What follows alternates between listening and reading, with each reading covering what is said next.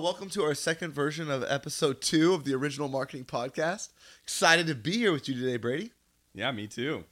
We were uh, talking about mattresses. Yeah, we were. You were asking me what I was doing this week. Got a box spring last night, built it, and it was a game changer. They are so underrated. Like, box springs are one of those things where it doesn't matter. Okay, so a question about box springs for you, Brady.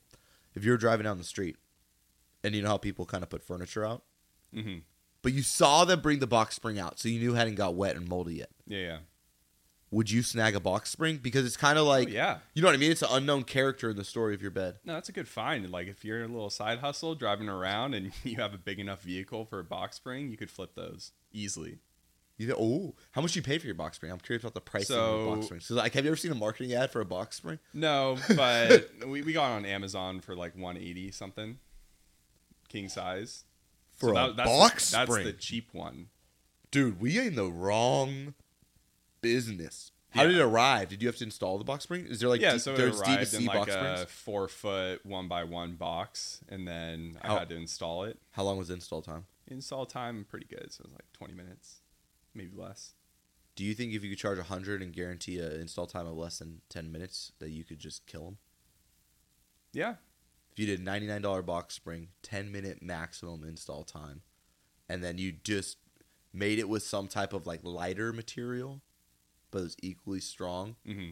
yeah. So, this like- was all steel. You know, like some lady could like, cause like, could, would your wife be able to pick it up and take it upstairs? No, she couldn't pick, what I'm saying? pick it up. Correct. So So we got it from it was a recommendation from Drew and Melissa. okay, so word of mouth is already spreading. Yeah, yeah, good word of mouth. Dark social going on, so they have no idea. Dark social. that's the biggest plague that's affecting B two B marketing know. today. It's not was talking revenue. about it. It's not day. revenue. It's not SQLs. It's not CAC. It's not spend. The biggest problem in B2B advertising. sorry, I'm trying to keep a straight face. The biggest problem in B2B advertising today is dark social. Sorry, I can't. I can't say that seriously. Have you ever in your life even cared about that? No, I, I mean we had a Like, prospect would talking you even- about it. Um, we run ads and marketing and stuff. Like dark social is just like for individual influencers' egos. It's not for businesses Well, yeah, I, I told the in B2B at least. I told the prospect I think the biggest fear is it being used as a cop out to stop the attribution journey. Yeah, okay, so what like this isn't even a segment, but we're just gonna call this as a new segment, right? Dark social. Imagine if we had to talk about dark social every week. But what what okay, explain back to me, because I actually heard someone okay, I was on this strategy call with this like billion dollar brand, and this lady goes, What do you think about dark social? And I didn't even know how to respond to her because like if I could think of a trillion things that she should be concerned about, given her mm-hmm. own job security, results, impact. Dark social, I don't think would show up at all, ever. If I had a million things to do in my life, dark social would be 20 billion away. So, from your perspective, Brady, what is dark social? And is there, am I wrong? Like, is there any viability that if you're a B2B marketer, right, a director of demand gen at a B2B company, you got 250 million in Mhm. funding, you're, you know, doing well, should you be concerned with dark social? Um, I think you just need to be aware it's a thing, but it's such a small thing. But it's not a new thing. I don't get why it's in conversation. It's always been a thing, though. Well, yeah, it's Since like- you and I started this thing, like what nine years ago? It's you seven, me nine. It's been a thing. Yeah. I mean, even me working here, it was through me attending, let's say it was an SEO workshop, right? That's how we got connected. So if we're trying to track. Can we call it dark attribution then? Because I'm okay with dark attribution. Yeah, I, I think that is a dark social to me doesn't make any sense. Yeah. And it's like your digital summit, right? You go on tour, people hear you. We usually actually hear in the sales process that someone saw you, and so we put that in Have you gotten any of those recently yet? It's like post COVID because I feel like it's been dead. I've just been wasting my time. We've time. gotten some post COVID. really? Yeah. Okay, that's good. I feel like I'm wasting my time. Like, okay, so when I used to do it pre-COVID, I had like 30 people want to shake my hand after and we talk. Mhm. Now I get like one to three. Oh, yeah. I guess that's the tough part of it. Just people don't want to socialize. Or I'm not as good. I could be either of them very easily. Yeah, or uh, I think the crowd was bigger too. So like I'm only talking in front of like 70 people now, and I used to talk the three to 600. So like post COVID, events changed Yeah. like a lot. So you think it's more dark social is just like the things we can't attribute, which Yeah. I mean, but It's a thing. okay, that's a thing. But my whole like ethos, I guess my viewpoint on the world is why Why try to control the uncontrollable? Exactly. There, there's so many things you can focus on that you can track and you leverage for control. growth and grow budget for to where I get it that it's a thing. I don't get why it's talked about. Well, so I guess maybe it's a background thing too. So my background is economics. So in economics, the whole thing is an imperfect science, hmm and all you're trying to do is essentially control one variable while testing others.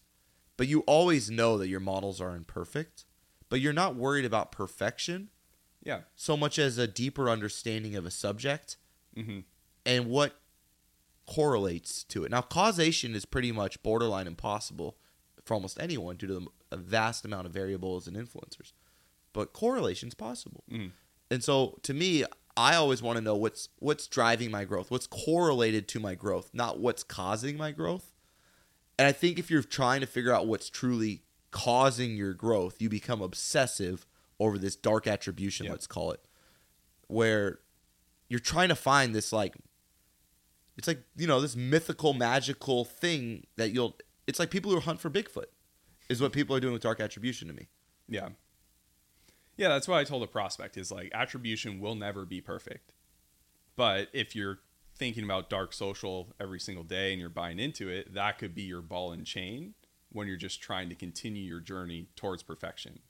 How's that coffee? Brady's watching me try to silently Yeah, yeah. set down my cup because i Yeah, forgot to use the mute button which i was like given it. i no i oh, like the it was the mute button that you're concerned about. I well because okay, so offline before we started the episode, we got mute buttons because we'd be drinking and we didn't want y'all to hear us slurping in the mic. And then I told him all you gotta do is keep your finger on the mute button. He's like, "Oh, I'll forget. And I was like, ah, you got this. Yeah, I was like, it's gonna be hard. Like short-term memories, 19 seconds, right? Even when you hit mute, which you just forgot to hit in the first. Hey, place. hey, hey! I'm seven minutes in, and I, yeah, I did. Make, it was my first sip, and I didn't hit the mute But button. even when you hit it, to kettle black it- over here. Yeah, yeah. No, the kettle's black. All right, let's get into our first segment today. Yeah, Are you let's ready? do it. I gotta clear my throat real quick. Do you hit the mute button? He can't talk now. It's good. Okay, I'm good. I'm back. that was easy. oh my gosh. Oh, we just gotta remember. All right, let's get to our first segment: Yeah, let's do it. advertising jealousy. Yep. Let's have you start this week, Brady. Cool. So I kind of have a category. I have one big example, but I have some additional ones. I think the viewers are gonna like it because it's kind of enlightening how advertisement works and the agendas of it. Yeah, a little ag- agenda Agendas. Oh my gosh. Let's get political. Brady. So the category I would say is ads for ads. So like an ad for an ad network. I've always been fascinated. Okay, advertising, advertising. Yeah, advertising, advertising. So the big example, which could be a little conspiracy theorist, looked a lot into it. There's people saying, you know, arguments for both sides. Some are saying the arguments for Apple is my example are for legal purposes, for lawsuits, but it's their privacy ads. Oh, so you're talking. Okay, so let's be clear. How do the ad platforms like a Facebook, Instagram, Google, programmatic, whatever? How do they advertise? Yeah. Okay. But I'll get into it for like more clear examples. But Apple has obviously been pushing privacy, right? We Correct. we now like I love their logo animation at the end of commercials where they turn the Apple logo into a lock. Yeah, for Like the sake of padlock. privacy, they eviscerated small business Yeah. advertising. Well, you know, what a lot of people are saying. I mean, that is what they're saying. Yeah, really Facebook, um, TikTok, social channels, and it's right now it's really around apps, right? So it doesn't overlap with our world too much. Um, well, I mean, that's not. They already announced the search engine. yeah, the search. I wouldn't act coming. like- no, the search engine that's going to be big. I just don't want everybody to go put like Apple on some pedestal to be like, wow, my privacy guardian. They care so much about me at Apple. Well, yeah, that's the argument. So, but one of the commercials is super clear. This lady who's walking around a building, it's kind of like an old school court. See, she sees that like her name is like, oh, it's an auction going on for her information. So she opens up this room and it's an auctioneer and he's just going after like, oh, her location information is like 500. And then it, it gets a little comical. It's like her Nana and someone bids like 750 on Nana but it's just all about how people are giving away your personal information for their usage and they're bidding on it. And so to me, as much as Apple's saying like this is for user privacy and now the commercials are more general, that one was pretty damn clear that they were going after other platforms who are buying data from applications. And so since they launched this, um, I was reading a good amount of studies, but you know their revenue in 2021, five bill projected to get 20 billion over the next two to three years. People are moving from Facebook, from TikTok, over to Apple Search Ads because of these things going on. In the it's um, application transparency, I think is I don't know the acronym off the top of my head, Okay. but I just thought that was fascinating. Like as a consumer, you're seeing these commercials, and it's really pushing privacy. And this is around when the applications made you opt in or opt out of tracking. Yeah. So to me, I haven't seen that lately, by the way. Isn't that weird? Like on your iPhone, like they talk to me a lot about that, but like on all the apps I've been downloading recently, I haven't got that pop up. Yeah, it's interesting because Did I, get a setting wrong? Maybe you think, or because I haven't experienced. I know what you're talking about. I see the Yeah. commercial. I think it's brilliant. I'm just curious. Like I haven't actually personally experienced that. Yeah, Like- I remember it happening on like the big apps when it came out. I just downloaded TikTok, for example, and there was no pop up. oh, interesting. Yeah, I'm I'm like, yeah, guys, I'm on TikTok. Check me out. I got three followers. Um, but the it didn't pop up. It didn't. It didn't do that. Like I, I'm very Yeah. curious. Like I'm being dead serious. Like I just uh, there was no like, hey Garrett, do you want to sell all your information to TikTok? Yes Mm-hmm. or no? Which they show in all the commercials. Mhm. Which I think is a brilliant commercial, by the way. Yeah, I mean that makes me curious if it's still just the Wild West, kind of like GDPR when that first hit and people had just ghost buttons and accept cookies that didn't do anything. It was just a button, didn't actually opt you into cookies or not. They just thought they were getting past GDPR and they needed a button on their homepage, and so they made one. It didn't actually do anything, no function. Well, this privacy thing's weird too, Brady, because okay, so I was reading this thing on Twitter and I thought it was brilliant. I wish I had it. I didn't know you were going this angle. My bad, my um, bad. No, no, no. I because I had something really cool about this where it was talking about like how Apple is actually coining this ad privacy thing. And so what's going on is like Apple is not saying it's bad to use data. They're saying it's bad for them to give people their data. Yes, the- this is what's really important. giving data to Facebook for them to then use it within lookalike audiences, things like that. Correct. But they're not. So like Apple is using all of your data, Brady, to Yeah. advertise to you. Yeah, they don't fall under the category they created for uh, app transparency and tracking. Isn't this hilarious? It's crazy, but that's what like the consumer market doesn't see that. No, no, no. It's a brilliant manipulation where Apple comes out the good guy Yep. and all the consumers and businesses are bloody and beaten all the way rolled down the bottom of the hill. Yeah, so anyone who's not a mobile application advertiser is like, cool, they're doing this for me. But anyone in that world, they're like, Or- oh shit. Needing to have to to leverage or someone who needs to leverage the advertising for their own business. Like Yeah, businesses grow through advertising. Like that's not like some made up thing. Small businesses grow through advertising, and a lot of small businesses use Facebook. They really do. hmm And the problem now is that it's not that Facebook or Apple are being privacy wizards. What they're doing is they're creating walled gardens. And so, but Apple's the king of walled gardens. Think about it. How long, like, how long did it take to be able to use Microsoft Word or any of the products in Apple? Think about Apple Music. Think Yeah. about like their entire. Think about their cords, their chargers, like their entire premise of how they function as a company. Which I don't blame. I'm not like, look, that's that's their prerogative. They're a big company. I can choose not to use Apple. That's also like I do have that choice. I could. Oh, I tried. I tried to change a Google I tried to go to Pixel. check out Google Pixel 2. I cou- Everything broke. everything was horrible. I couldn't. I and I couldn't. brilliant. I didn't want to be a brilliant. green. You can't group message. and I can't be a green chat guy. Like I just feel like Yeah, the it's gr- tough. the green thing would ruin me. It's tough. But my point being here is like Apple's not concerned about privacy. They're concerned about gaining a strategic advantage on the marketplace Mm-hmm. Yep. by developing their own advertising products, not protecting us as consumers. Yeah. That's not what they're doing.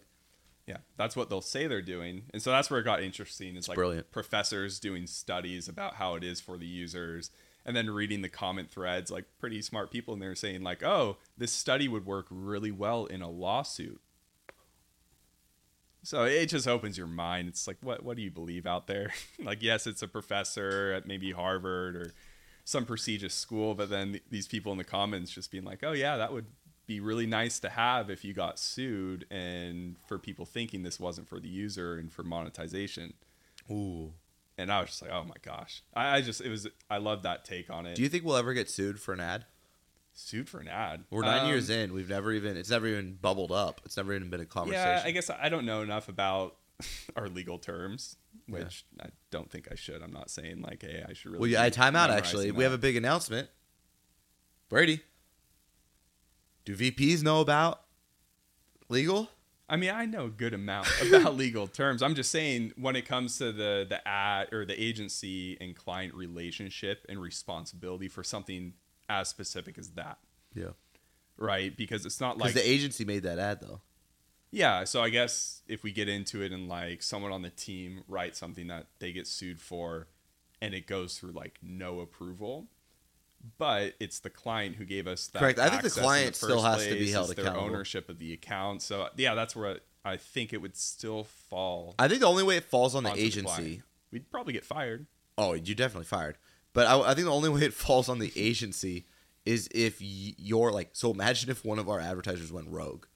Like well, that's they, what I'm saying. Even if that happens, I'm not. I'm not sure. dude, if one of my advertisers went out there and like just did their own ad for Apple and launched it on the trade desk and it got 10 million impressions, Yeah, but it's like they the client added that person to the account. The client is admin in the platform. They made that decision. I gotta hire Brady as my lawyer. Look at They this. They can kick them out whenever they want. It's their responsibility. They said, "I want this person to have access." So you're to saying that ads." this is someone, essentially, they're the, the studio. sued, not yeah, the person. so you're saying the studio is Paramount and the advertiser is the actor. You hired the actor. yeah, it's your choice. The actor said something. You knew that the actors say something, and that's kind of how we got here, kind of like. Yeah, I, I don't. Yeah, can which I don't that. know. Like the whole Mark Cuban, right? When he Yeah. said "fuck" and he's like, "You know, you got fined twenty thousand dollars," and he was like, "Well, if I say it again," and then he's like, "Fuck it." And then because the terrible. you know the fine went to charity, so it's a pretty funny clip on YouTube. Yeah, yeah. But that was all on Mark Cuban, so I I don't know those details, and Yeah. Hopefully it just never happens, right? Let's not figure that one out the hard way. Yeah, no kidding. We've never even flirted with it. That's why I'm so Yeah. lost and wanting to talk Yeah. about it. I bet you if I went through it, I wouldn't be talking about it. Yeah. But real quick, the other examples I think are just fascinating Okay. personally. So I, I've talked about this on like Twitter and LinkedIn, but Yahoo, I don't know if they do it anymore, but they were running Facebook ads, and it, it just I, you've probably even heard me talk about this. It keeps Have I heard night. you talk about this? You've talked about this for It's nine brilliant. years. It's brilliant. It's not nine years. It's only been four. Um, four. yeah, I don't know. Anyway, than uh, so Yahoo's running Facebook ads, Yep. and they were running like a ton. Some of them actually didn't make sense to me, but the one that really stood out was for cars. And so they would run a Facebook ad that says like, you know, see the the best uh, 2022 small SUVs, and it had a beautiful image of like a Volvo small SUV looking really sharp. Very clickbaity, right? I'm just on Facebook. I'm not shopping for a car. I'm keeping Yeah. my hybrid till it dies. you're an innocent man. Yeah. But, you know, cool small SUVs. This Volvo's looking good. You click the ad, it goes to the Yahoo search engine, a pre preloaded query that is for used cars or like used small SUVs or small SUV leases, like all these different SERPs. And Yep. Subaru's the number one ad, right? You got Toyota number two. And so if someone clicks that ad, Yahoo's making money. So what Yahoo's doing is they're giving Facebook meta money up front because Yeah. they're paying for the ad. It points to At a lower search engine CPM and at a CPC lower CPM with and brand CPC, awareness, right? So you're still getting the added effect of brand awareness Because it's not an talk about. intent-based channel; it's just Yep. an audience-based channel. Yep. So they pay Facebook. Someone goes to their search engine, they click the Subaru ad. Now Yahoo's pocketing more money. If They click the next ad, they're really profitable. It's essentially advertising arbitrage. Yeah. And Subaru's getting screwed because Subaru has opted into the Yahoo search engine because they want to show ads for people who are on Yahoo and looking up SUV leases. They're only doing that because they're in the market, right? yeah, they're yeah. shopping. Yeah, Yahoo's driving traffic from clickbaity Facebook ads to that SERP. So the only one losing is Subaru. So let's let's, let's pick this for the audience, Toyota right? and the so car I'm on. I'm on Facebook Yep. and I'm looking for I'm I'm not actually maybe looking for a car. No, you're just on But their Facebook. audience targeting's pretty good, so maybe they kind of know I could be in the market, right? So I'm scrolling Facebook, I see this ad, and it's like shop across all your favorite like mid-size SUVs ready to off-road into your future, and I didn't click even it. have shop in it. dude. Oh. Like it's not even saying this is buying intent. It's more like check out the new 2022. Explore and find out what the world could have for you. Yeah, it, it was Boom. very like not hey, you're about to go buy. And when I click, the destination URL is the s- uh, Google search URL or the Yahoo search URL. it's a preloaded search. So it's, it's not like it goes to like okay now you're on Yahoo. correct, correct. But the destination. URL in the Facebook ad when I when they Yes. set it up is the search results page. search results for That small SUV, and then they take out a Google ad on that page. yeah Yahoo ad. Or yeah, Yahoo it's ad. all it's the Yahoo search. It's sort of, it's all within their own ecosystem. yeah. So they take out a Yahoo ad. I just burped in the mic. So they take out a Yahoo ad right above the fold, and essentially they know that if you click on that, how? Okay, so here's a good question. If it's Yahoo right there, why? If you click on it, why is that good for Yahoo if they already own the thing? So Yahoo's making money back because Subaru is saying Yahoo, I will give you let's say five dollars if someone clicks this ad. Oh, oh, oh, oh, oh, oh! I see what you're saying. So, they're, just- paying, let's say, just to make it simple, it's probably less than this. When you click that ad, Yahoo is giving Meta a dollar. so it's like when software advice advertises in the top four, and then Don't get Or- too ahead of yourself. I have a good example. Because Capterra does this all the time. Yeah. Yes. So Capterra will do this all the time. They'll go, they'll Yeah. find where their CPCs are higher than Google searches CPCs, and then they'll have you click through on a Google ad to one of theirs, and then they'll charge all six vendors who that one user clicks on. Right. So they know, okay, average click on Google's ten. Our average CPC is maybe seven. So I can get six advertisers to advertise on that same query, Mm-hmm. and then I can charge all six seven bucks, which is six times seven minus ten, and that's my arbitrage. Exactly. But the Woo! Yahoo We're getting cheeky out here. crazy because there's no intent. So Subaru, Toyota, all these car companies advertising on Yahoo, they're just getting screwed by this. But for Yahoo, it is just a money printing. When will these poor car companies stand up for themselves? I don't know, man. I tried to tag them, didn't work. They They're didn't care. listening. They didn't care at all. No. I love that though. So tell me this Capterra. Yeah. So the tell me the Capterra- Capterra because take me to B two B. Yeah, this one's going to be really good for like our market, right? B2B Yeah. SaaS. Um, so Capterra, I was doing client research um, for a, a gifting company, a rewards company, really focus on gift cards. They do APIs, but they also do platform. And Does so, it rhyme at all like with the word condoso?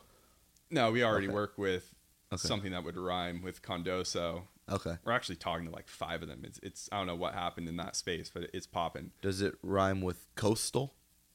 No, but we use them. Okay. Does it rhyme with woody? No, but we oh. work with them. Crap. Now I look bad. I'm gonna keep trying. I don't know if you'll know them because they are mostly API based. So they actually Mostly API. Sendoso is a client of them. Whoa. Yeah. So they're like the SDK behind It's like the, the, whole scenes. product for a product scene. Okay. Wait. They rhyme with mango. Are they Tango? Yeah, yeah. Oh. hey. But anyway, I was doing research and so I was googling googling like some what are some primary terms like gift card software, Okay. right? And not a ton of directories, but Capterra was advertising. So this is the same examples. They had a Google ad and it said top 10 gift card softwares. Okay. So I click the ad. Sorry, Capterra, it costs you a little bit of money. I don't think they're going to have a problem with that. And it goes to so whenever they advertise in Google, it goes to a top 10 format. It doesn't go to like the normal organic page. And the title of the directory was gift card software. I look at the URL, it's customer loyalty software category. They were using dynamic keyword insertion on their customer loyalty page and switched it to gift card software just for that ad. Cheeky. So, once again, That's what you would do. yeah, of course. All these companies are opted into customer loyalty, Yep. which is a pretty broad category. Yeah. So they just So the advertiser said, "Hey, I want to be on customer loyalty because this thing ranks really well for Well, the customer company. loyalty." Yeah, yeah, yeah. So our client is thinks they're advertising our customer loyalty. Yeah, Capterra is pushing traffic to that page through gift card savage. software. And not only are they doing that, they're saying everyone on that list is gift card software because they dynamically changed the text on the page to say gift card software. Be on the lookout when this podcast goes super viral. And we got like seventy five downloads. You could be in trouble for Yeah. this. So granted, on that format, they have feature columns with checkboxes, and one of the features is gift cards, and half of the listings had gift cards checked off. So it's not to say it was like a complete scam where none. Yeah, but they didn't make only. They didn't only show the fifty.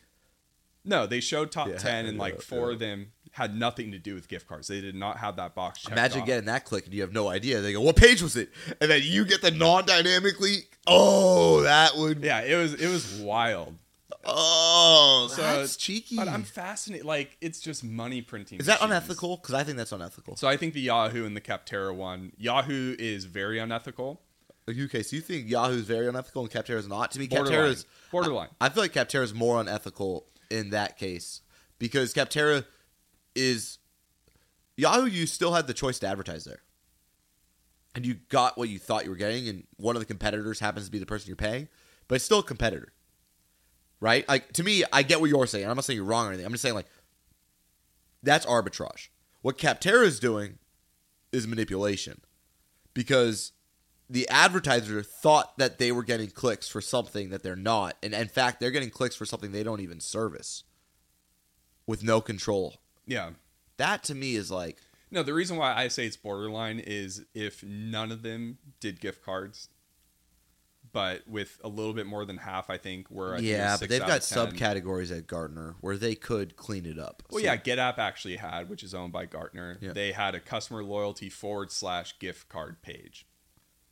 And so that's where I consulted the client saying, like, hey, you actually want to live here first, even though it doesn't rank as well, because this one actually isn't gift card. Can you bring API loyalty. into their title? So one of the things for the listeners we like to do here is when you've got an ancillary category. So let's say you're an innovative product and the review site world, the peer review site world, they don't have anything for you. You know what I mean? Like you're just looking around and they don't got nothing. Mm-hmm. You know, like your gift card API.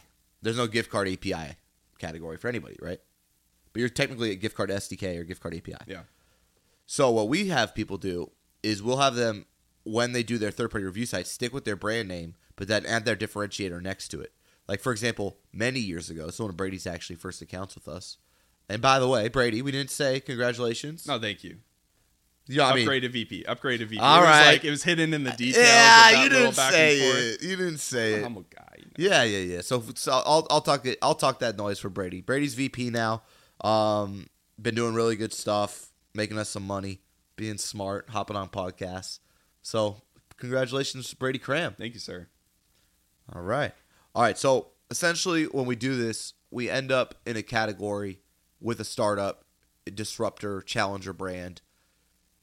And we did this for eSub. So eSub was a subcontractor software. Now the problem with category creation in these brands a lot of times is like when you're eSub, the subcontractors that you're advertising to don't even know that a software solution just for subcontractors exists because they're mm-hmm. used to Procore, which all the contractors use.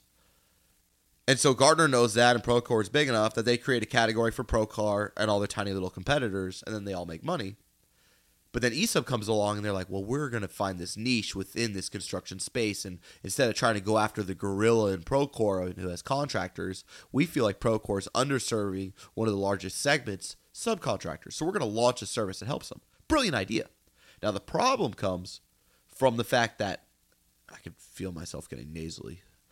The problem comes from the category of the advertiser. When ESUB comes to us, it's like, hey, we want to advertise. How do we go advertise if there's no subcontractor software category? So what we do is we put them in the contractor category, but add subcontractor after ESUB to like their branding. So we kind of manipulate their branding a little bit. Yeah. Did you do you think that could work for this client where you take uh, Tango and you put them in the gift cards software category, but you call it API in the brand name, like Tango Gift Card API? Yeah, totally. Because I think they that would have totally another crush. domain Yeah. called Reward Genius, which is platform based. So they could. The thing with Capterra. Oh, I like that. We could take market share. Have both brands in that thing. Well, it's nice because they have a separate domain because a lot of our clients, you know, this strategy is relevant, but they're only categorized as one product. And exactly, we did this with. both. Remember when we had Ac- Exactly's SMB product as its own thing, and then we had their enterprise. But they actually have to have multiple products for you to have multiple product titles. I see. But for so ESUB was interesting because even the contractor software directory started getting demand for contractor intent that wasn't relevant to them. So like managing freelancers and vendors and things like that.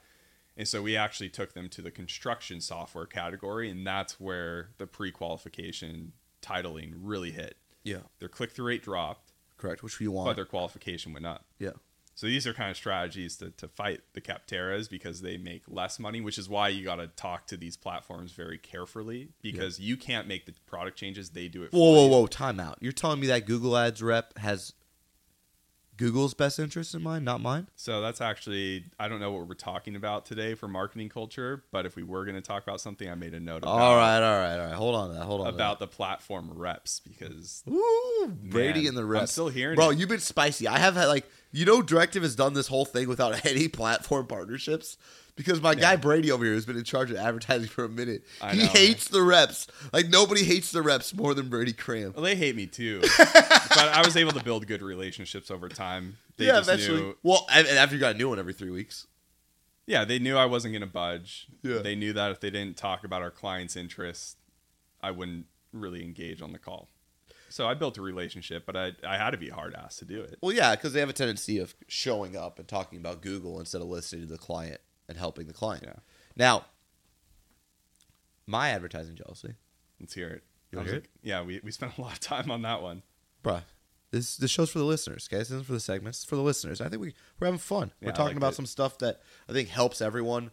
Yeah, I hope so. I hope we were we Or covered no a lot of different bases and perspective all the way from the consumer side to our niche of B2B SaaS. So hopefully it was helpful. Yeah or not, just keep listening. You'll enjoy it. Um. oh man, I saw this ad. So here, let me show you my phone. I want you to see this thing. Okay. we uh we're getting our TV figured out. I screwed up. The producer told me I had to install the TV, and then I just apparently tuned her out. So that was good. let me uh, sorry about that, Scarlett. Um, let me pull up. I'm trying to find my note now. So essentially, what it is is it's shocking. How I like shockingly memorable. Yeah. I like creativity not through the lens of like pretty things, but through the lens of this is a different idea, a different viewpoint on the world. And it's sticky. It's sticky. It's something that like I like things that are creative enough that sharing it feels like the best thing to do. Mm. In other words, like you know when you see an ad that's so good or so funny, you have to show it to somebody or talk about it or retweet it or just it like sticks with you. Yeah. I thought that's what this did. So here, you can see it, yeah. So here, mute yourself and you can watch this. Essentially, who's it advertising? By the way, the ad was so clever it almost distracted me. Who? What, what is it advertising on the bottom? Like the brand. Yeah, yeah, it's Rexona. What does Rexona do again? I can't tell you. Let's see if you can figure out by the ad. Yeah, yeah, I like that. So Brady's watching the ad right now. The reason I love this ad is I think they do a phenomenal job of just taking a crazy concept that actually is financially feasible and bringing it to life. Like if you've ever been, if you ever had a friend in the stunt community, they are almost all desperate for work and they aren't getting a ton of gigs from Hollywood. So there's a massive community of amazing stunt people, men and women, individuals, and phenomenally talented. So what they did in this Rexona commercial is they got as many of these people as humanly possible and they built an entire commercial of stunts. So every 2 seconds there's a new stunt. And I think it's a it's a it's a it's a deodorant, right? Yep. I love it. So it's essentially just people stunts, nonstop stunts, in complete insanity for yeah, a minute. Is the commercial title was Stunt City. So it's like It's everyone in the city. city. is like a stunt person. so what do you think about the commercial? it was entertaining. And then it was deodorant. And then it was deodorant. But it made sense. Like everyone was very active, right?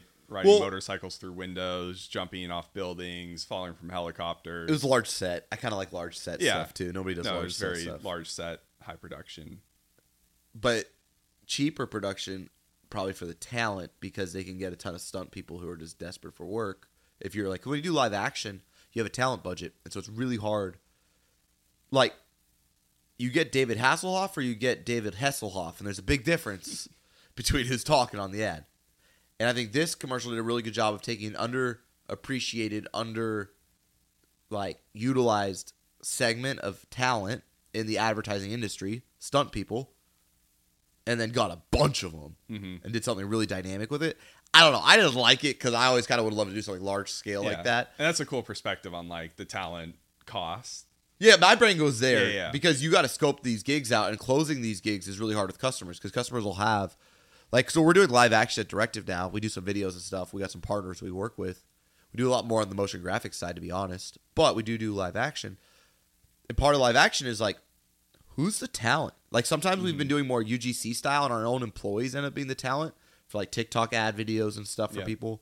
But what a cool way to find an underappreciated segment of talent, stunt people, and kind of giving them a voice, you know, like Yeah. and then doing something dynamic. Wouldn't it be cool if they did more like that? I don't know if you need to do a thousand stunts. I but I feel like integrating stunts and stuff in that wow factor. It's a little bit of what frankly Red Bull's done, and I think it brings a certain shockingly memorableness to the ads. Even Allstate's ads technically have stunts. Yeah. Well, I, with that one all being stunts, I think to your point, the cost and value ratio is insane Yeah. on that ad. Because the whole thing was stunts and the entertainment was off the charts. It was really cool to watch. And I think you do get to f- the Rexona part at the end. Like I, I think it's good enough that you watch it through. Yeah. And I can't say that for a lot of ads these days. That's why I liked it. It- it- You know me. I collect all these kind of weird ads and I put them all in my binder, boulder, like in my binder. By the way, not enough of y'all do this. I just want to. Can I call out the industry for a second? Yeah, let's do it. Okay. Y'all actually got to start giving a damn about marketing. Like marketing. Like actually care about your craft. hmm I'm so tired of it. All these professional marketers who don't like imagine any other sport. Like imagine being a professional basketball player but you don't put up 300 shots every day or whatever the hell they put up. Like I don't love that. I'm not going to lie to you. That gets me like I don't love that marketers have taken something that I believe is a craft, an art form, something that can be truly developed, mastered and have a massive impact on the world. You know, even if you're trying to for social justice causes, for anything, I think you need to be able to tell a story that resonates, create create a message that someone cares about. And I just feel like so many marketers today, even those who work at Directive, I love y'all, but I feel like many of you go about your day as if you are an employee, not a marketer. And you don't pour yourself into the craft. You don't like have marketers that inspire you, ads that make you feel something, and like campaigns that bring you to life. Like if you want to be great at this thing, if you want to be the best, you have to have a passion for the art and science and experience of marketing. What do you, what do you think about that, Brady? No, I agree, and I, I think, I mean, it's fun. I I think, you know, you and I, this is an example of having it, right? You're thinking about the talent acquisition. You know, when I'm on Facebook and I see a Yahoo ad, and I'm like, "What is this?" and I click on it, and it goes to a search engine. Like, once you start, and if you're a marketer already, you know these things. Once you start engaging in it outside of work, it's just so entertaining. Like it's just a part of my life. So even when I travel, when I go to Japan and Tokyo, like I'm excited to see. But you're a curious human. yes, And I- yeah. curiosity is what makes people great marketers. You're someone who, th- and when you see the world, Brady, I would argue I see green, and you see lime green. But because you see lime green, you're able to tell a story that resonates to everyone else who sees lime green, and I'm able to tell a story to everyone who sees green. Mhm. But there are billions of people in this world. Yeah. and they don't all see green. So as a marketer, you don't have to sell green. You could sell lime green. You could sell olive green. You could bring your own self. We're artists. Like, has if you all haven't seen the Kanye West documentary, watch the Kanye West documentary. I think it's Ye Yeezus or something. I haven't seen it. Okay, watch it. It's on Netflix. It's phenomenal. Because that's an artist. That's a true creative. And the reason I say that is as a marketer, you can be Kanye West. In fact, you should be Kanye West. Way too many of you are trying to be Scooter Braun, and not nearly enough of you are trying to be Kanye West. And that's a problem. The world needs artists. It doesn't need more people. That's well, according to my dark attribution calculations. If we were to increase our LTV CAC ratio, and by the way, the world needs those people too. We don't have nearly enough of those. It's the people in the middle actually that are the problem. If you're technical like that and you can do LTV CAC ratios and forecasts and projections, which I love to do, that's great. Yeah, When- it's a measurement of art. Correct. Which that's the beauty. But of if you can bring art, measure well, uh, I don't know. I think that's the artistic nature of measurement. yeah. Well, I just you can you know what I measure mean? art in our world, and I think that's the coolest thing. It's probably why I'm doing it.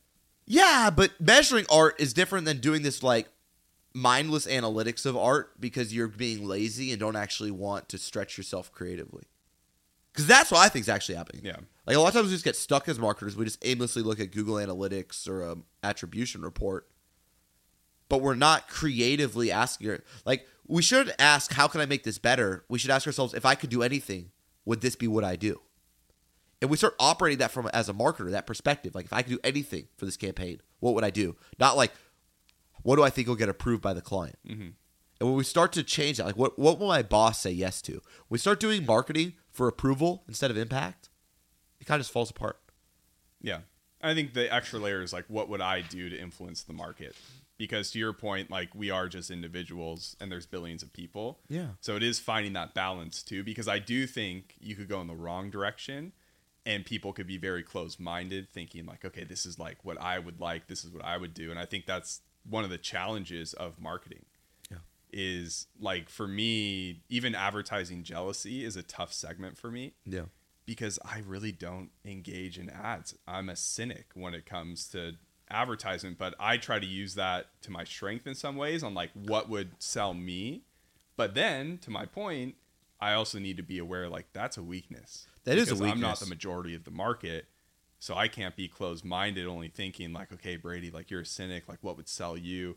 It has helped me in my career because like with conversion rate optimization. I know, but that's the problem with your like that's the problem with marketers, Brady, is you got too successful in some regards.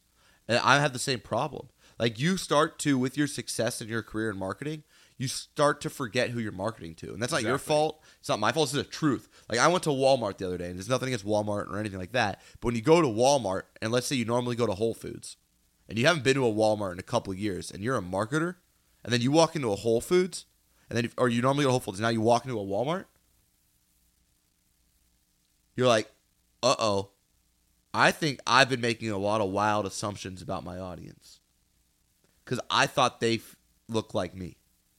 And the truth is, is our audiences almost rarely ever, as marketers, look like us, and we need to live and experience our audiences. When you get a new mm-hmm. product, a new service, go explore that person's reality, so you know how to write copy and creative that matches them. Like, I built this thing from nothing. I come from nothing, and so I don't know how to market Audemars Piguet that well right now. I would say, like, like, how would you like? How do you how do you market a product you can't even afford or ever worn before? I don't even know what that brand is. Exactly. What That's is a, it? oh, it's a super high end luxury watch brand. No, okay. So my point being is just as much as that, some of us forget what it was like to be broke. Some of us forget what it was like to be shopping at Walmart every day, which I used to do. It wasn't Walmart, it was like easy uh, what was the one across from Azusa? Uh simple it was green, something green. No, I couldn't tell you. Yeah, you could. It was over by the it was over by the uh uh the movie theater. Um, Yeah, see? I can see it. Yeah. Okay, it was a grocery store, but they had expired food, and I would go there every day. Like if you like, so if it was like expiring on that day, they would put it seventy five percent off. fresh. Yeah, something fresh. Something fresh. They went out of business. That's what's not our fault. Yeah. But that's where I would go every day. Well, then eventually you stop buying expired food and you go start going to Whole Foods. You forget what it's like to market to everybody else. And so I do think it's exceptionally important as a marketer to stay humble and truly understand the audiences you're marketing to and be with the people. Be mm-hmm. with your like think about it. These big execs at Ogilvy are now like doing an ad campaign for like frosted flakes, but they haven't eaten frosted flakes in 15 years and they haven't walked the Walmart aisle in 15 years. How the heck are you going to resonate with that audience if you don't understand them? Yeah. You know what I'm saying? That's that's why I just think the measurement side of our business is so cool Really though? because you get to fact check it because Yeah, that's a, it's just they- a tough mindset. Like but no, you're much- not fact checking it. You're not because how you're not fact checking reality. You're fact checking your assumptions. I think that's my problem with analytics. It's like when people look at analytics, they're assuming that what they're looking at is accurate in the first place. So what analytics tells you that Susan didn't like the uh, tiger anymore? To me, it's just like A and B testing, right? You get different results. You have a very Testing's different than analytics, though. I want to be clear Well, here. that's, so that's See, so I'm, I'm, a about. massive fan No, of testing. Yeah, I'm talking more about like that type of measurement, A and B testing, seeing different Okay. results with different variants, different creative, different messaging. Like to me, that's the feedback that I love because, you know, I, I consider myself an artist. I've Yeah. always enjoyed math, Same. and that's when I discovered marketing because I was leaning in very heavy in photography. Yes. And then when I got my hands on a Google Ads account and got my hands on landing pages back in the day, that's when it just blew my mind. Well, you and I are on converging paths from opposite start points. So like when I started, I I was like I'm not an artist. I was all on the technical side, right? My background was economics. Mhm. So like I can do all the financial modeling, I can kind of do all that stuff. And I was always like I'm not an artist. I can't draw. I don't like photos. I'm not like my personality type is not a stereotypical artist personality type. I'm like very very type A. Like if there's a type A, like that's me. And I felt like over the last five years I've become an artist, especially the last like two, where I found this other part of me that I actually find a lot more joy. I like I want to stop being the boss so desperately and just be the artist because it's so much more fun to have an artist's viewpoint of the world compared to a CEO's viewpoint of the world. And I feel like you started as an artist and have been recently developing all these other executive traits over the years. And I focus on all the executive traits. And I'm trying to develop more on my artist side of me. Yeah. You know what I mean? Well, marketing is that balance, right? You can't Yeah. be full artist. You need No. discipline. There's deadlines. Well, yeah, Like- you heard me talking about like the stunts. I'm like, well, they're an underserved community. I could get a lot of stunt people for like, I get 10 stunt people for one David Hasselhoff. Yeah, right? like my brain's going, yeah. So yeah, it's a cool balance. The world we live in in marketing. I love it. I love it. I think Rexona has the same problem. I wish they integrated the deodorant. Like, why weren't all those stunt people sweating? You know what I mean? Like Yeah. when I watch that ad, I that's where I get stuck. Is I don't think the artistry should ever be more important than the outcome.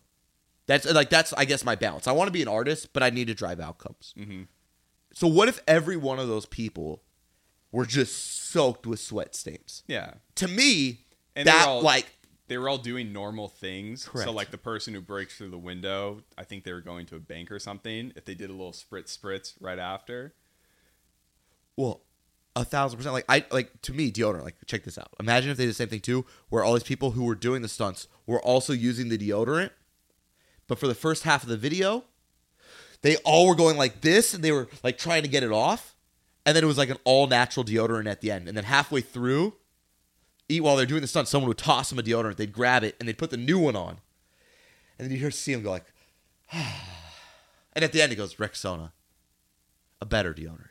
Yeah, Like now, I'm like, all right, I want that commercial. So like, I see them. I guess what inspires me is like I see it and I'm like, okay, stunts, dope idea. Connection to driving revenue, yeah. And that's where I kind of like, I don't know, I get I get excited about it all. yeah. The application may have been tough because it was a spray, and they were all pretty clothed. So I'm trying to think how. what if okay, fit. so it's uh, no shirts? yeah, it could be no shirts. How It do you was- how do you visualize sweat if you don't have shirts on? I mean, Gatorade does it well, I'm sure. Yeah, I guess you could put headbands on them. Yeah. And then No, I mean, Gatorade does like the close-up shot. You can see oh. the beads of sweat. you could do like a portable sauna on sweat. Have everybody in the It's sauna. just sitting in there. Yeah, yeah, yeah. With like their like with their bottom clothes on too, so like everything just you just look soaked. Yeah. And then you go do it, and, every, and then you do it like I No, see what I mean. no, I, it could have been integrated more. Like my mind, the idea that I go to first is, you know, the song. It's like da da da da da da dun da da da da. You know that song? no, I don't. I'm so sorry. I tried. to- Scarlett. You, you know what I'm talking about, right? Well, it's unfortunate. I'm sure every listener has it in their head now. You're you might be the only one. So I was talking about earlier, guys. I'm but a it's, weirdo. it's classical. But I'm thinking, so it's a song you would play over maybe like a slow mo clip. And I'm what thinking, song talking about? What are we? Is this like an actual song or is yeah, it just it's a like noise? a very common da da da. I mean, I'm not a singer, so it's on me too. But da you- da da. I think you got it a little more from your chest. Da, Little da, more da, from your chest. da, You're too da, nasal da, with it. da, da, da, da, da, Still not da, good. da, da, da, da, da, da, da, I know, like ta da, da da, ta da, da, da, da, da, da, da. I This is a mean, new I can't segment. get better This is where that. we do like. Anyway, This is where Brady tries to tell me like tunes. in my mind, they were doing stunts during the da da da da da da da, and then for the second da da, it's spray, spray, because the sound of the spray. Ah, okay, so we're gonna integrate da, the da, music da, Oh, while they're doing the stunts. I still don't know what you're talking about. Oh about. man, we'll we'll hit you with a clip, and you'll be like, "How did I not know Bro, that?" Like you know what that. we should do? I could probably Shazam me doing that, and we'd pull up. We should have the producer, which well, not this producer. We have a video person, Ryan. I need you to actually make my clips, though, buddy. Um, if he he could take the commercial and he put the clip over. Oh yeah, there's some post production that can be done on this segment. It actually reminds me of a YouTube video I just saw on Reddit last night, or maybe just a video. keep going. And it was these these two grandmas in a house, and one of them was talking to Alexa, doing what I just did, saying, Yep. "Alexa, play this song," and she was like, da, da, da, da, da. and it just plays, I think, "In the Club" by Fifty Cent. It oh, it- I do know that one. yeah, you know, in the Yeah, well, club. that was but yeah, this school. grandma's just like da da da da da, and and Alexa just drops in the club by Fifty Cent, and the one grandma's look is just like what? What? And then it stops. It was super funny. All right, I need to hear about yeah, this really too. good. That This- was a good clip. I need this. Well, you know, Brady, we're having fun today. Oh yeah, we could maybe do the first segment, the whole episode. We have done. I the even first. I stopped. My. I, don't. I stopped myself on my segment. I had more. I want to be honest. We have done the first segment of the whole episode, Oh, nice. which I love. Is now it a wrap? we're not done yet. 'cause Okay, I had a okay. question that I think is like I do. I want to skip that all the way to the end because I Okay. I actually had some good stuff for psychology and marketing. We could save it for another show and tactically delicious also. Yep. Um, that I was actually excited about, but I don't know. I feel like we're just riffing and we're getting into some stuff that I really care about. But I have a topic that I think is like really really good for us to discuss. A little more serious actually, Brady. Okay. Doesn't want we don't have to actually stay serious, but I think it's a serious topic. I don't Mhm. think our discussion has to be serious, but serious topic, and that's the LIV tour. Oh boy. Yeah, baby, I'm taking us You there. see the PGA's reaction to it? I did see the PJ's I mean, reaction to that's it. tough to do. That Yeah. really shows your cards, money in the pockets the whole time, kind of thing. So, what I haven't seen anyone talk about is advertisers on the LIV tour. That's true. I want to say I saw a clip and it just seemed like just a film crew on a golf course and nothing else going on. You should probably keep listeners up to speed though for LIV Tour. You're right. You're right. I should create. Thank you for that. That was good. No, I'm just No, saying. No, uh, no, that was you know, good. you got to think of the demographics outside of you. I, didn't we just talk about this? You're right. I'm like a sports nerd. You're right. You're right. You're right. I was seeing the world through my bubble. All right, I'll break it down for y'all. So PGA Tour has been around since the dinosaurs. It's the definition of white stuffy old men.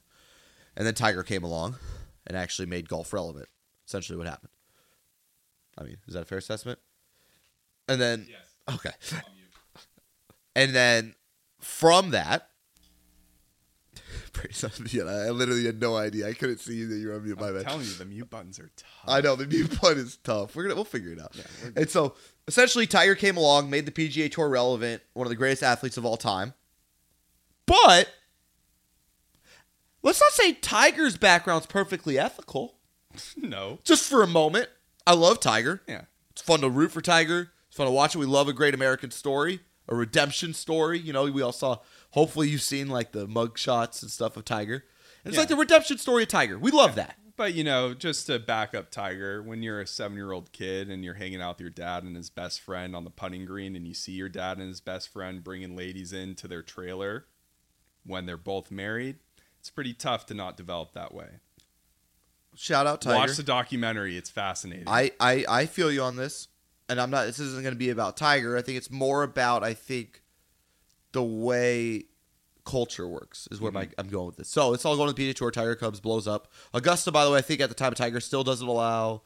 Do they allow black members at this time yet at Augusta? What about women? I would sure hope so. I don't think they allowed women though at this point. Yeah, I mean, the country clubs are. It's just such a weird. I mean, we, we live in such a bubble here in Southern California, so I think that's the only time I really experienced not that level, but even going to country clubs, like you can't have your hat on. Well, yeah. If you turn every, I think that I mean this is a bit by um, Carlin back in the day, George Carlin, and he would say essentially, you know, if we just turn, we could solve homelessness by turning golf courses into homeless shelters. He's not wrong. Mhm. Gladwell's got a bit on it too, and I play golf. But my point being is, this is a PGA Tour. You got Tiger, you got, by the way, Phil just doing everything on the tour the whole time, gambling like crazy. You got country clubs that are either racist historically or don't don't allow women into them. So the PGA Tour, to my point here, is not some like ethically above reproach perfect organization. Mm-hmm. LIV Tour comes around with Saudi money. They're chopping people's heads off, killing journalists. Women don't have access to basic rights. This is what's actually going on. Mm-hmm. And essentially, what's going on is LIV is giving people like two hundred fifty million dollars to join their tour. So they're just poaching the top talent with, and this isn't the LIV tour that's doing it. This is a like sacred Saudi fund, whatever, right? Like Saudi Amer- uh, Saudi Arabian government, and they're bringing these players. They're paying them 250 million, 200 million to come play for them, which technically is their prerogative. They could pay. We live in a global free economy. You could pay people for their services, and they're willing to pay more than the PGA Tour is. Yeah. And the purse, like the winnings for the tournament, is much larger too. Bigger purse, So- bigger guaranteed money, Yep. fewer fewer matches, but no history, no legacy, no real. I mean, it's on YouTube. It's team format. It's very weird, right? But this is their thing. It's their startup. It's like if the XFL or any startup sports league poached, you know, Aaron Rodgers and Patrick mm-hmm. Mahomes to come play for them. That's what they're doing. It's a big deal in the sports world. But what no one's talking about does that does that help? Is that Yes. good context? Yeah, that was good. That was okay, cool, cool. So I needed that. But what no one's talking about is the advertisers. And since this is a show on advertising marketing in general, I thought I could tee you up for some controversy, I guess, but not in a bad way. Just like, what's your take on it?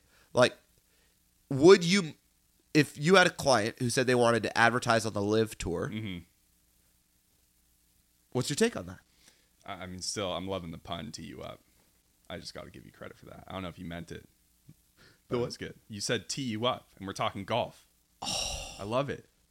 I, I, I, Is that I hate, natural? no, I hate puns. That was not Oh, you did it. Yeah, I feel like puns are the lowest form of comedy. My last marketing director hated me for it Oh, because yeah, everything be she would careful with write. those statements. You got some employees who Love puns. Love puns. Oh, I and I hate puns. I tell them to their face. I say, Oh, that's tough. I think the lowest form of copywriting is puns. now there's gonna be private Slack channels with you not in it just for puns. Ah, they already are. yeah, probably. I'm probably not in them either. I, I find out all the day about some new channel that I'm not in, and oh yeah, that makes sense. yeah. So yeah, to your question, I mean that's that's an easy one. I think most orgs are gonna say no. No, no, I'm not, I know the org asked us to. Oh, they want us to. Correct. So yeah, we're the advertiser. We're an ad agency, bro. So we get a client, been with us for a lot of years, love and respect them. They want us to advertise on the LIV Tour. That's a question for you. You own the company. I think we got enough money. I'm gonna guess we say. I don't know if we say no I don't know if we say no. or if we share our stance. I here's the reason I don't say no. Maybe I do, and I don't have an actual opinion. I just want to talk about it. Yeah, think it's a it's a that's a big decision, and we're having a casual conversation. But I would love to hear. yeah, yeah, no, no, no. I think it's okay to talk about things. I think the problem with the world is we don't talk about things. Yeah.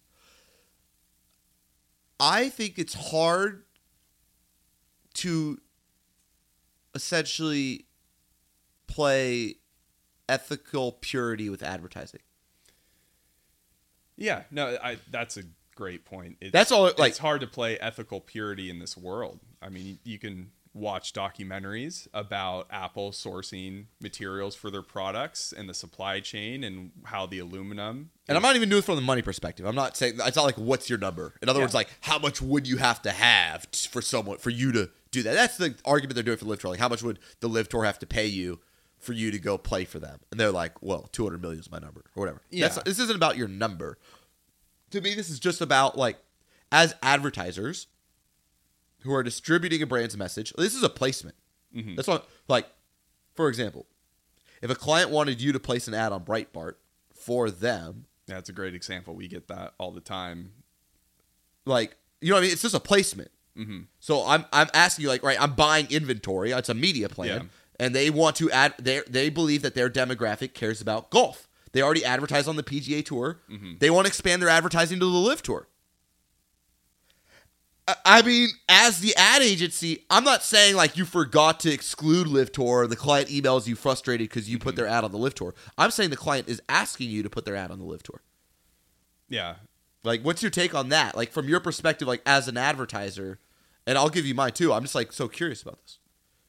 I mean, I would want to unpack everything, and so I do. But it's a good, um, but it's audience. Like, what I'm saying is, it's a good ad. So in other words, Yeah, it's a good ad. It's the right market because even the it's bright, exactly. It's already No. working on the PGA Tour. yeah, the it- Breitbart example, I would let the client know, like, hey, you know, there's people who crawl that Twitter, they crawl those feeds, they crawl that site. They're like, we and understand. they will tweet out that you are advertising on them. and they go, we understand. We're already advertising on Fox News. Yeah. And we, it's doing really well for us. Mhm. That's where our audience Yeah, they feel is. they're like, oh, we think it's 100% of our demographic, and even when people know we're doing it, we don't think they're going to get mad. Then what the heck do you do in that situation? Well, and ironically, and I know people will hate this, but like with everything that happened in the BLM stuff, with the funding and the like, they, they a lot of drama did happen there. And I would say those are on the the the society's perception of the right and the left, right? Mhm. I don't think I would not advertise on either of them for a customer if it, if it was good for the customer's goals. I don't think I would not like if a like a someone who really wanted to penetrate the conservative market for whatever reason wanted me to advertise on Breitbart, and the ad wasn't a bad ad because I'm not in control of Breitbart. yeah, because I think the gap is like the company you're advertising for, their values. Correct. I serve them as the advertiser. Yeah, and if they have pure values that we align with as a business, Now I'm not saying, but the ad the ad is aligned with my values. yeah, the ad and the The organization. company Correct. Yeah, yeah, are exactly. fully aligned with your Yeah. values. Yet Breitbart isn't. the or- placement isn't the correct. live So, so yeah, correct. It's a it's because I only work with companies. I'll be crystal clear to everybody listening. I only work with organizations that share my values. Period. But what if the organization that shares your values Mhm. Wants to advertise a place, like advertise a message which also shares your value, values on a placement Mhm. that doesn't? So And the, placement makes sense. It's a good yeah, the placement. placement makes sense. The audience is there. I'm gonna say I would go for it I would too. because I think once you get into that game, like it, it's just Where does like- it end? You can never. That's the problem. It It's never like, ends. Oh, you know every display placement you've ever done. You know every YouTube video. yeah. Now I don't like. Oh, I'm not allowed to advertise on Barstool. I'm not allowed to advertise on CNN. I'm not allowed to Like advertise on YouTube's Fox. demonetization is shit. You can't just trust YouTube to never show your ad on a channel or video that doesn't align with your values or is unethical. Well, and of course, YouTube's never done anything wrong yeah, right. because they've taken the care of every creator that's ever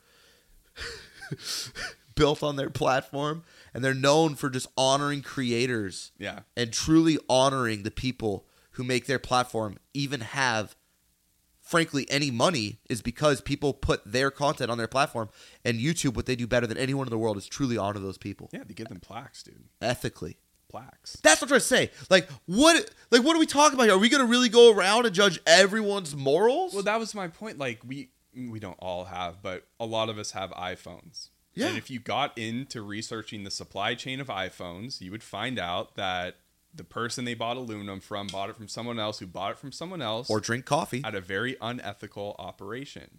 uh yeah So Have it's you- like, yeah. sure, the ethics that are broken that we don't align with in these two examples we're, we're kind of saying here, they're on the surface. But in a lot of companies, the ethics are broken, middle layer, at the core. yeah but isn't it like hear me out on this isn't it just hilariously hypocritical do you like to drive your car Yeah, I love my car. where do you get your gas Costco. where does Costco get the gas No fucking clue. Saudi Arabia. You're driving around with uh, Saudi Oh, yeah, that- gas in your car while judging another human for their actions. Like that's the, like that's what's crazy about this whole thing. Yeah. Is it so No, even McDonald's left Russia. They opened up a new brand, I believe. They didn't you leave know, You gotta fact Yeah, check me yeah, on yeah. this. Yeah, we- but no, no, no, this show I has no thought I read an article that yeah, right, that McDonald's launched under a new brand. Yeah, no, I saw I saw the same thing. So are you gonna stop eating Big Macs? Hell no. Big Macs are delicious. They're and delicious. the fries. Do you see the Malcolm Gladwell where they talk about how they used to use different animal fat for the fries and that's why it got worse over the years? No. Like old fries from McDonald's tasted different than new ones because they used to use uh, like animal fat. I did not know that. It's like the Coke and cocaine. with less cocaine. Yeah. but you know what I'm saying? Like, so I, in my personal opinion, if I align with the ad I'm selling, like if the ad I'm actually advertising is aligned with my values, and the company I'm ali- is aligned with my values, I would need something to be more heinous than any of these examples. I don't know. It's horrible. I know. I just don't know. Like, if you're advertising the golf, I mean, I watch Manchester City as my favorite team, who's owned by like. That's the, like when you start to actually understand who owns all these sports teams and like if you like sports and where all the money comes from, it's not like if you want to start doing that, I think that's totally in your prerogative. It's just if you start only watching or consuming information from people who are ethically above reproach, you're never going to be able to learn anything. Yeah, I just don't know where the line is. I know because this Saudi thing is really cra- like, f- dude, do I want to advertise and give my money to somebody who killed a journalist? No. But I'm not advertising directive on the LIV tour. That's the I'm advertising my client who shares my values with a message that I align with to an audience that's perfect for them. Am I going to say I won't do it for you? I don't know. I just don't know where the line is. Like. I'm going to take it to the extreme, right? So, there's. Oh. No. I mean, but everybody, No. everybody wants to talk about social justice No, issues so- until China comes up and they got to sell some sneakers. Yeah. All this crazy shit that happens in the world, a lot of it's online, right? There are, let's say, videos of beheadings Yes, going on. it's horrific. But, We all get our gas from there to drive down the street. yeah, videos of beheadings going on. And there is technically a demographic. Biden's has- flying out there, by the way, next week. Just want to make sure. Oh, everybody he say- is? oh, yeah, of course. He needs to strengthen relationships and increase oil production. That's what. That is the irony of the whole thing. He's trying to increase oil production out of Saudi Arabia, while all these athletes are getting crucified for taking money from him, while we as individuals put it in our cars so we can save thirteen cents. Yeah. But what about what about an ad on that video? It's the right demographic, like whatever demographic is watching. Oh that, no no no no no no no! I can't do that. I can't do that. That's what I'm saying. Like, Yeah. it's just like where the heck is the line? I Like, can't know do that's direct. an extreme. That- well, no, it's not. It's not. anyone would say no. Well, you not anyone. categorize it. I don't think it's extreme. I think we can categorize that. Yes, it is extreme. I think we can categorize it into the non-extreme. It's like gory, violent. Direct, direct, direct placement. Because when you advertise on the LIV tour, if we just we're directly advertising on a golf event, okay, we're not Mhm. directly advertising on something that's pushing or hurting humanity. In that that it's it's a golf tour, okay, Yeah, it's golf. yeah, it's a segment. It's golf. It's funded by Saudi Arabia, but it's golf. So you're advertising on golf. You're not advertising mm-hmm. on beheadings. That's so. What I would say is Saudi Arabia, like advertising on the LIV Tour, is what I would call indirect placement. Advertising on a beheading would be a direct placement. Yeah, Direct, ex- ex- no, never, never, never, ever. Indirect, I think that gets. I don't. I don't. I don't think if you go down the indirect line as an ad agency, you could stay in business and not be hypocritical. That's my problem. Mhm, I mhm. I can't do things hypocritically. yeah, I'm like that. I'm as authentic as it gets. So if I didn't advertise on the LIV tour, I would then have to, because of who I am as a human, I would have to do my research on every one of my placements and come up with an ethical grading scale. yeah. According to who? Me, by the way. Remember, it's not my ad or my company. hmm So that's why I. It's not to wash my hands of the thing. I'm, I'm the one hosting the conversation. I think it's a conversation we should have. Yeah, But I don't know if we could indirectly not place ads for companies we believe in, values we share, ads we believe in, with values we share to an audience that fits perfectly because they're funded by someone who we think is despicable and evil. Because unfortunately, if that's the criteria, where the hell are we going to place our ads? exactly. And it's you don't know. You don't know. You just don't. You don't know. You don't know. Ask Bill Gates if he knew. Scenes. Yeah, He went out to the island. Exactly. Yeah, I mean, this is real. We all are interacting with evil and don't always know it. hmm humans aren't perfect. So like if that's the thing, it's like you have to be morally above reproach given the current morals of this exact moment, depending on the media outlet controlling the narrative. I mean, seriously, what do you like? I don't understand the people that get crucified for going on Fox News to promote their business. Like they're not saying they advocate Fox News; they're saying that they're here to promote their business. Just like I don't understand why you can't go on Fox News and CNN if it's about promoting your business. Everything became Yeah. so polarizing to it's like, oh, you're associated with them, and it's like, no, they've got a big audience, and I'll go talk to anyone who could grow my company. Yeah, they're not gonna run Life Alert on the Disney Channel. No, Makes no sense. No, yeah, it's just weird. We don't know the, this world is broken. Ethics are broken across the board. If we truly align with, oh, we got to be ethical 100%, our ad budget would be zero.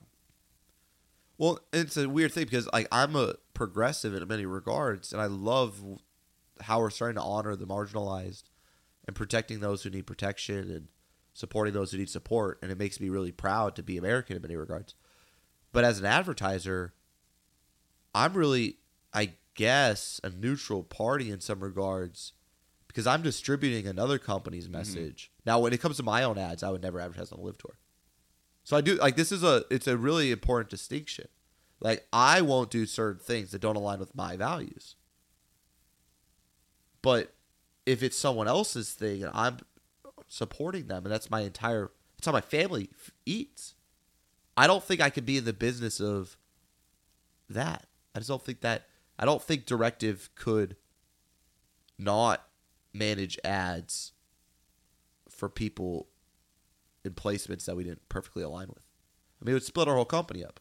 Imagine if Mhm. like if you had half your company would be like, yeah, you cannot advertise. Like we will never place any clients on Fox News. then the other half of the company's like, we'll never place clients on CNN. How Oh, do yeah, you even have a, unit level? yeah? How do you even have a culture? I mean, it would rip the fabric of our ad agency apart.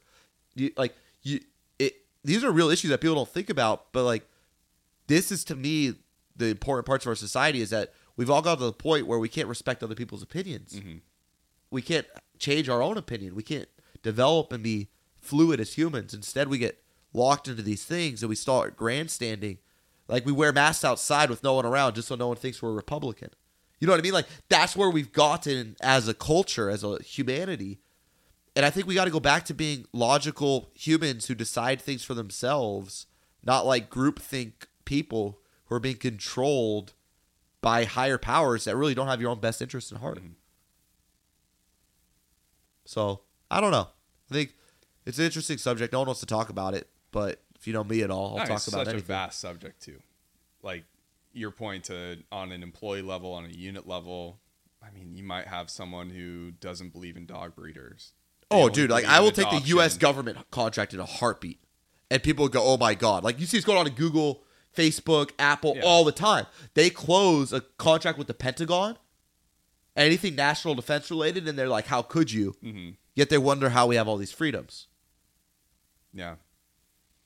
And I'm not, not saying what I would do. All I'm saying is like, it gets really, really, really hard to try to ethically create some type of magical line when you're serving others. Yeah. And the timeline. Like even going back to Tiger, like he did go through a dark time. He lost sponsors during it. Yeah. Sponsors are back on the hat. Dude, How all long ago that happened? global 10, football, 15 years ago? like global soccer, is come like FIFA is one of the most corrupt organizations in the world. All the owners, all these famous football teams are like literally mafia money, drug money. Like go look at South America, Central America soccer. Who owns the teams? Go look in Eastern Europe and parts of like the globe of mm-hmm. how who owns these teams. Look at the EPL and who owns the teams. It's not. This is not some new thing. It's just like everybody somehow latched onto it, and then simultaneously, we're all driving cars with their gas in it. yeah. That's crazy. Foxconn, China, nets around the building because of all the suicide attempts. That is where I think over 80% of electronics are manufactured. Foxconn. And there's nets around the building because of the volume of suicide attempts. And all we care about is if our iPhone can be ten percent cheaper. So Oh, I I don't was- know where we're all getting off as humans to be so morally above everyone. Exactly. Uh, That's the thing. Like that. That's why I don't like hating and judging. It's like I'm trying to make a buck just like everybody else. I have my own values and ethics. But if I'm serving a company that I share values with, with an ad I believe in, to a demographic that's correct, am I not going to do that placement because their ownership I disagree with? The product's golf. Yeah, you have to have. There has. I'm not advertising on beheadings. Yeah, I'm advertising on golf. That's the indirect. The direct is a clear no fly zone, I think. yeah. I mean, we could get crazy with this I conversation. It's, it's a no end to we it. could But look at, we're looking at Saudi right now. We could look at the U.S. We could Yes. hear stories from our time. oh, like slavery? No, well, Oh, not sorry. even that. I'm thinking like war related time in the Middle East, and You mean segregation, like from 40 years ago? no, I'm talking Okay. shit that went down during the war. Oh, you mean like when we like bombed all the people for like weapons of mass destruction, but there didn't end up ever being Yeah, any. something along those lines. Yeah, yeah. You know, probably some rape going on Yeah, yeah. by U.S. military and soldiers. Like, But all you gotta do I'm is do a song that goes, "I'm proud to be an American." yeah. So, Which so I and I am proud to be an American, but these are, you can't go around like and acting like y your No. crap don't stink. no, I don't think the layer is on an organizational level. I don't think the layer is on a political level. There's dark people in this world, and they are attached to everything. So you can't have your ethical stamp done by individuals. And so I think that's where like the organizational value and all that comes in. Yeah. because it i think that's an important variable it's it's on a person level and yes there are layers of like groups of people of 100% but yeah it, once you tie it to countries and, and that high of a level that's all just made up of dark broken people and good people and people in the middle Well, yeah, the U.S. government's not perfect, and nothing's perfect nothing's perfect. And I think if you're directly working with something that's evil, that's a problem. If you're indirectly doing something with evil in a global economy, I don't know how you'd avoid it. Unfortunately, at this point, it's sad to say. Mhm. It's genuinely sad because I I agree. In a perfect world, I would never want to do something with the LIV Tour. Perfect world. But if I say I will do anything with the LIV Tour, I'll end up being pretty hypocritical, very very quickly, very very quickly. So, hey, that's some food for thought for everybody. Some stuff people I don't think everyone that's a deep about. conversation I mean, it's just got me thinking is it one big web and you might think you're on a clean spot of that web and the end of the day it's You're it's- driving your it's car with big web. Saudi gas to your protest of Saudi gas. Yeah. like that. That's the that's the truth of the irony. Yeah. Is you're driving your car full of Saudi gas to protest Saudi Arabia. Yeah. Now I've really learned what ignorance is bliss means over the Oh, yeah. over the years, ever since I had access to the internet. Yeah, it's completely changed everything. So, hey, everybody, that's episode two of Original Marketing. It's not all jokes. Sometimes we want to talk about real things. And hopefully you enjoyed this episode. So, thanks, y'all, and subscribe. Give me five stars. Tell a friend. Unless there's ten available, then please. Yep, then do 10. Yep. Yeah, Lots of five. 10s. And then subscribe, unsubscribe, resubscribe, unsubscribe, resubscribe. we got to Um, manipulate those numbers. a Yeah, yeah, yeah, yeah. I like it. So, thank you, everybody, and uh, have a great week.